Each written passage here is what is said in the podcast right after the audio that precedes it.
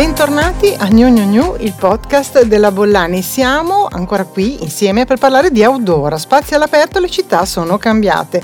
Dal primo di aprile si torna alla normalità, naturalmente io la considero tra virgolette. I comuni tornano a chiedere la tassa di occupazione del suolo pubblico, eh, naturalmente ci saranno delle forme eh, agevolate, ma si prevede che molte delle attività che hanno eh, posizionato degli spazi all'aperto, strutturato gli spazi all'aperto, li lasceranno e quindi a Milano ad esempio su 2500 locali che hanno allestito dei Deor circa l'80% probabilmente confermeranno le aree esterne. Ma questo cambiamento, cioè questo permanere sul suolo pubblico, in realtà dà una nuova identità alle città, cambia fortemente lo spazio pubblico, non si sta parlando solamente di arredo urbano, sta parlando ad esempio anche del verde, della ciclabilità, della viabilità, che dovranno essere gestite in modo integrato. Ma come sapete noi partiamo sempre con l'intervista. Oggi con la Bollani, Marco Acerbis. Ciao Marco. Ciao Donatella. Progettista, architetto in realtà e designer che da tantissimi anni eh, progetta per l'outdoor e che è un mondo abbastanza sfidante nel senso che le variabili in gioco per un progettista sono, mi sembra, tante. Sì, le variabili sono tante, è un po' un mondo particolare perché chiaramente sei, sei all'aperto e quindi devi essere un po' designer e un po' architetto diciamo che è molto vicino da un certo punto di vista all'architettura. Il, il sole è anche un tema forte proprio anche dal punto di vista della luce, perché dà grandissimo valore al prodotto e contemporaneamente in determinate ore del giorno lo, lo, rende anche molto piatto quando il sole è molto in alto, quindi c'è tutto un gioco anche sulle ombre che bisogna tenere presente. È un po' come l'architettura, Certo. Di fatto poi va anche considerato che essendo il mondo outdoor appunto outdoor, quindi in esterno, eh, le componenti che giocano sul prodotto sono diverse anche dal punto di vista proprio del clima e delle temperature. Quindi c'è proprio un approccio eh, che va a sviscerare anche le qualità più estreme dei materiali e rende, se vogliamo, la progettazione più interessante, ma contemporaneamente anche un pelino più difficile perché eh, non, non, puoi sbagliare, nel senso che poi alla fine, insomma, le cose, se vuoi che siano fatte bene, devono anche durare nel tempo. E se durano del tempo vuol dire che hai scelto anche dei materiali adatti per il contesto e l'outdoor è abbastanza tranciante, nel senso che ci sono cose che funzionano molto bene e cose che non, assolutamente non bisogna usare. Quindi si riduce un po' la rosa delle, delle opzioni che si possono considerare sui materiali, sulle tecnologie. La sfida diventa più forte perché chiaramente riducendo quello che puoi fare, l'arguzia deve fare da padrone e però è forse uno dei settori che sta dando anche di più in termini proprio di innovazione, perché certo. comunque c'è tanto racconto, ci sono tanti stimoli a svariati livelli di, di prezzo, di mercato. E poi è un mondo che secondo me è bello anche perché tendenzialmente l'outdoor si rifà comunque a un modo di vivere piacevole, cioè tendenzialmente se sei in outdoor in, tendenzialmente ti stai diciamo in, godendo il, momento certo. e quindi eh, sì cioè è un, un mondo che è progettare un divano per un momento di relax tendenzialmente no? cioè certo, comunque certo. è una modalità è... di stare piacevole condiv- condivisiva, no? Spesso insomma ludica anche, no? Mm, esatto. E quindi, esatto. Senti, e quindi cosa c'è di nuovo? Io ho visto anche un po' tra gli ultimi progetti eh, questa, mm, la definisco sicuramente in modo scorretto, tenda pergola, si chiama Mister X, molto interessante, mobile, richiudibile, quindi mi sembra di capire che questo sia un settore in cui si va comunque verso una sperimentazione, cioè molto vincolato, mi pare di capire, eh? molto difficile, molto vincolato, però dove ci sono anche un po' di spinte all'innovazione. Sì, la spinta all'innovazione è sempre qui, anche in questo caso per esempio un, un equilibrio tra architettura e design. Una, quello che ti riferisci tu è un prodotto molto particolare, sono due U, eh, una, una incastonata dentro l'altra che si aprono a compasso da un oggetto completamente bidimensionale diventa un oggetto assolutamente tridimensionale con questa tenda che si apre creando un vero e proprio ambiente protetto sì, mi sono dimenticata di dire che è prodotta da Talenti eh, che è una delle aziende per le quali tu disegni insomma. Sì è un prodotto molto innovativo anche per Talenti che comunque sulla parte di architettura d'esterno sta cominciando ora e devo dire eh, è stata una bella sfida perché la dimensione di questa tenda è, sono 4 metri di, di, di sbalzo che sono tanti, considerato che poi la parte appunto della tenda è avvolta all'interno della struttura e quando è chiuso, per esempio nel periodo invernale o la sera quando non c'è visione del sole, eh, tu hai proprio questo elemento super lineare come la porta di un campo da calcio certo. che sta lì in maniera quasi enigmatica, certo. poi sotto c'è una lampada lineare che illumina. Bellissimo. Molto particolare, un portale, molto particolare. Un portale. Un portale e, e, sul tema della sostenibilità, visto che ormai è diventato un mantra, insomma, diciamo, no, che coinvolge il processo ma anche i materiali, quindi insomma impatta fortemente. La sostenibilità è, diciamo, la nuova caratteristica che si sta introducendo nel, nell'ambiente outdoor tutti ne parlano in, diciamo a tutti i livelli nel mondo del design, sta entrando anche nell'outdoor. Non è un tema facile perché um, richiede un po' tutta la filiera e ogni componente, però è un tema su cui si sta lavorando tantissimo perché comunque vabbè, il futuro è quello, cioè in generale nel mondo del design, in generale nel nostro mondo la sostenibilità deve diventare un po' una caratteristica con la quale non, non si deve nemmeno più litigare, cioè deve essere una base. sì, sì. sì, sì, beh. sì più, che, più, che, litigio mi viene da dire che è una delle componenti già in un, in un ambiente progettuale così eh, complesso no? si aggiunge un grado di complessità. No? Di, sì, no? sì, sì, è un po' però come quando eh, sono arrivati i LED eh, nel mondo dell'illuminazione. È arrivato il LED e adesso il LED è il LED, certo. cioè nel certo. senso si, si progetta con i LED. Si arriverà a un punto, e voglio sperare non troppo in là, in cui eh, non si parlerà più di sostenibilità come non si parla più di LED, si parlerà di prodotto di nuovo e la sostenibilità sarà la caratteristica permeante di tutte le scelte, ma, in, in, dire, ma è, una, è, una, scelta a monte, cioè non dovrai più scegliere se è sostenibile o non è sostenibile, certo. eh, sarà tutto spero sostenibile e soprattutto riciclabile. Marco, grazie per, eh, per, eh, la tua esperienza, per aver condiviso con la tua esperienza.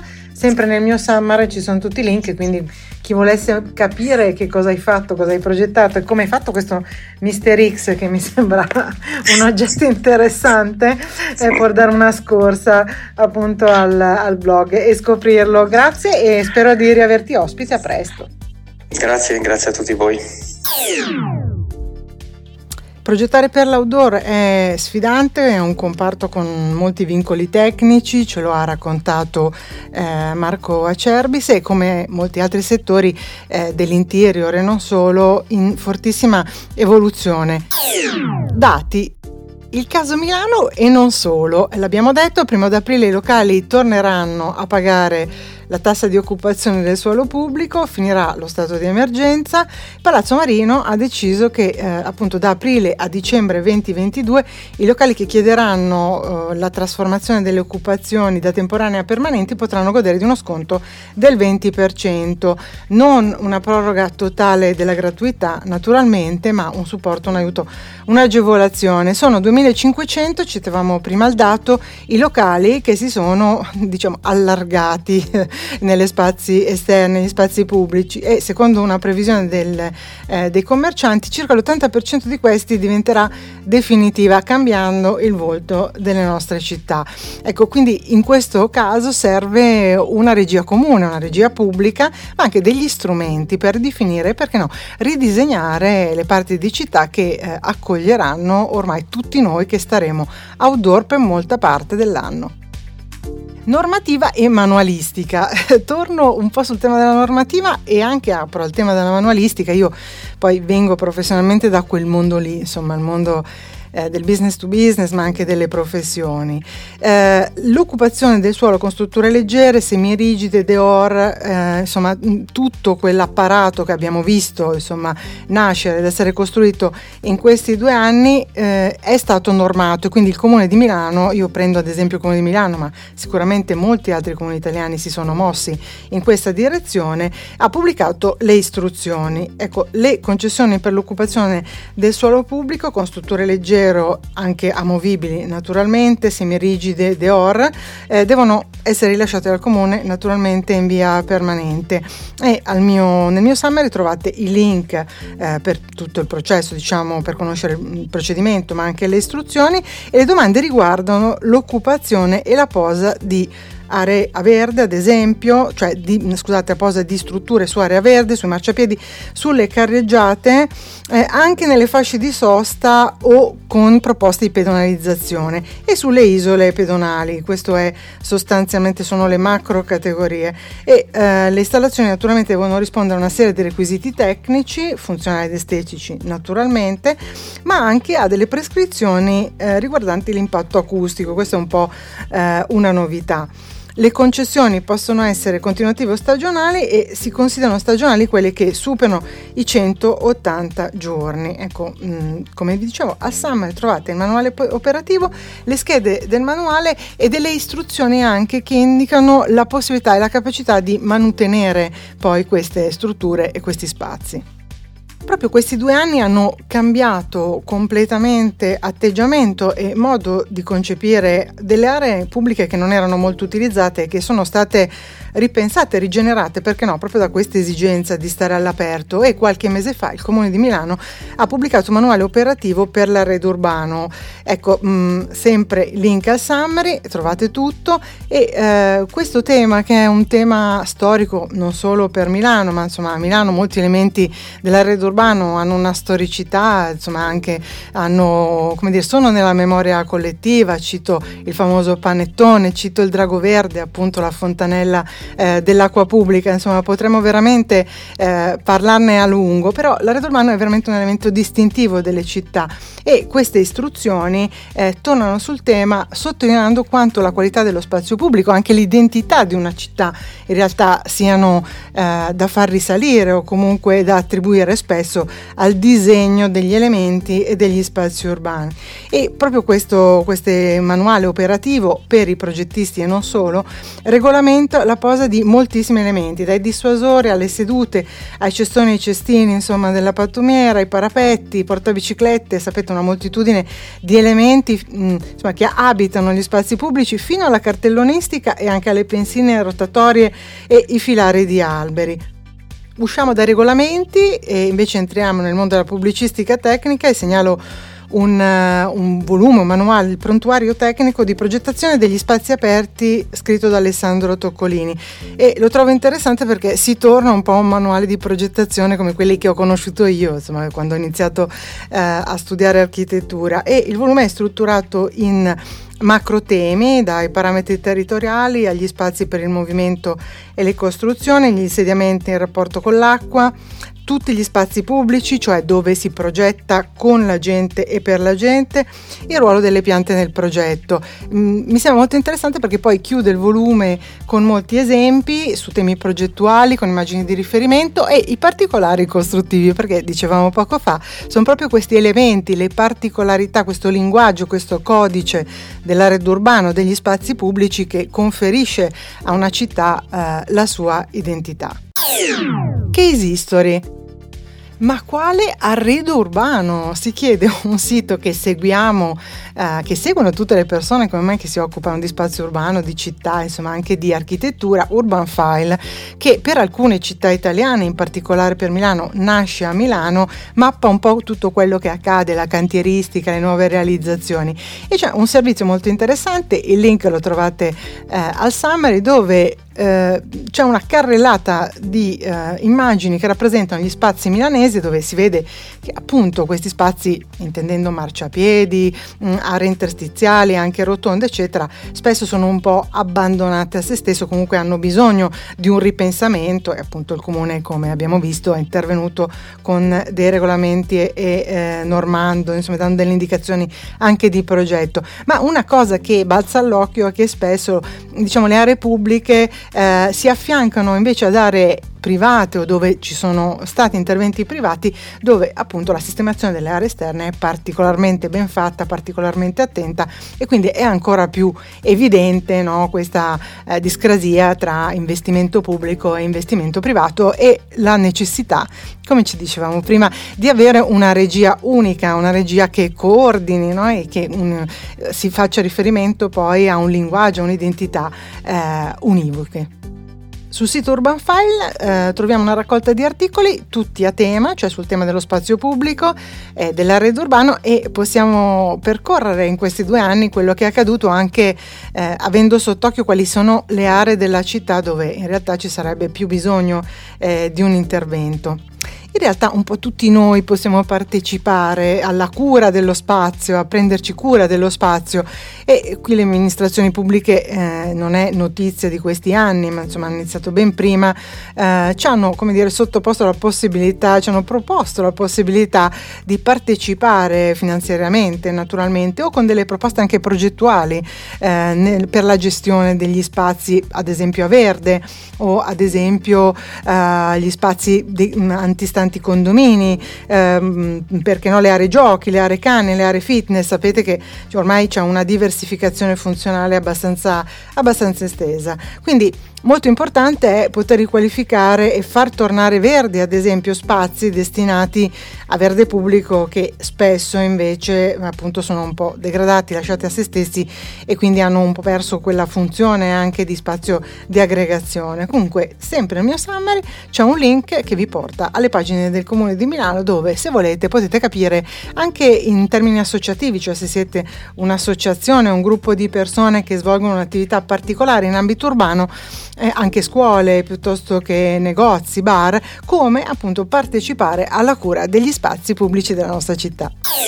Tecnologia chiudo proprio con la tecnologia, con eh, la digitalizzazione dei nostri spazi. In realtà ho letto di questa application nuovissima, si chiama HowTB, che è nata uh, affinché gli escursionisti aiutino i ricercatori a difendere l'ambiente. Quindi questa uh, uh, signora Arianna Liconti ha fondato un'azienda che raccoglie i dati sullo stato di salute del pianeta grazie a chi pratica l'outdoor, appunto questo sport, cioè gli sport all'aria aperta. L'ho trovata un'idea molto interessante. I primi interessati, no? i primi che eh, hanno una cultura ambientale o, o, comunque insomma si ritiene che la possano avere, che hanno a cuore il destino del territorio che abitano, che visitano, sono proprio le persone che praticano questi sport all'aperto. E perché non farli diventare degli ambasciatori, coloro che segnalano quali sono le situazioni magari eh, al limite più fragili o anche invece eh, elementi d'attenzione da portare all'attenzione di chi vuole ripercorrere le stesse rotte e mi sembra una bella idea anche per la città. Perché no? Sarebbe carino no? se tutti noi diventassimo come dire parte attiva segnalando eh, non soltanto sui social quello che non va o quello che va ma proprio facendo confluire dei dati che possono diventare poi degli elementi di progetto. Insomma questo sarebbe un, secondo me una bella iniziativa. In realtà a New York avendo mappato un po' la situazione durante questi questi anni, ehm, il programma di pedonalizzazione temporanea, temporanea Open Street, cioè quello che è accaduto a Milano, è accaduto poi in tutte le città del mondo, in realtà era già su piattaforma digitale, cioè quindi cosa accadeva? Che quando si andava a chiedere alla municipalità di New York di usufruire di uno spazio pubblico, il proprio progetto, il proprio intervento sulla città veniva già inserito in una mappa che era visibile, che è visibile, trovate sempre il link al mio summary. E anche questo potrebbe diventare uno strumento di progetto, cioè quindi mettere a sistema tutti questi interventi che in questi anni, e però lo abbiamo visto, rimarranno e perché no, alcuni ne arriveranno di nuovi. Quindi insomma, diciamo prendendo spunto da chi già si sta muovendo eh, in questo settore eh, sarebbe interessante mettere a sistema no? questa moltitudine di dati ma anche di eh, esigenze e di necessità.